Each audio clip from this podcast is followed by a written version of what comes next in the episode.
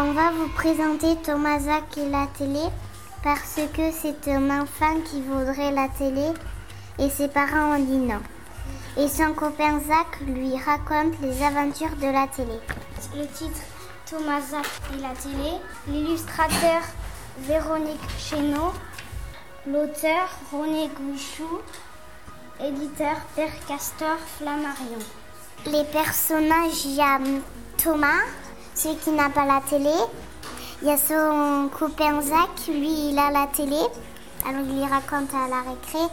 Il y a ses deux parents. Ça, c'est son père à Thomas. Et ça, c'est la mère à Thomas. On va vous lire un passage qu'on a lu. Ma vie sans télé. Moi, ce que je préfère dans ma vie, c'est la télé.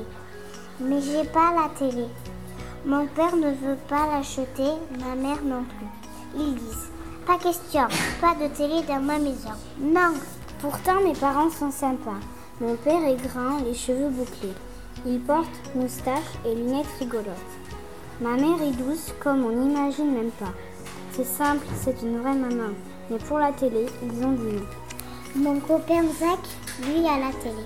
À la récré, il me raconte les aventures de Pooch, le monstre gluant.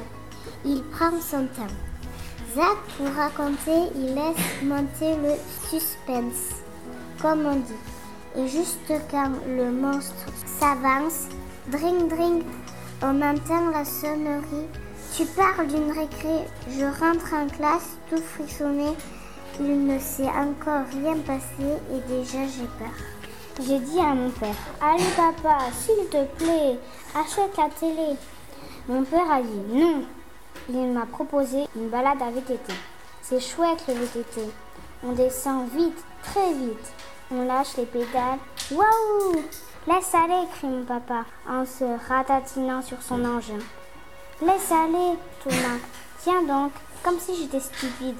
Je contrôle, moi, monsieur. Lui est stupide, tellement fou de vitesse que, blam, il fonce tout droit dans le décor.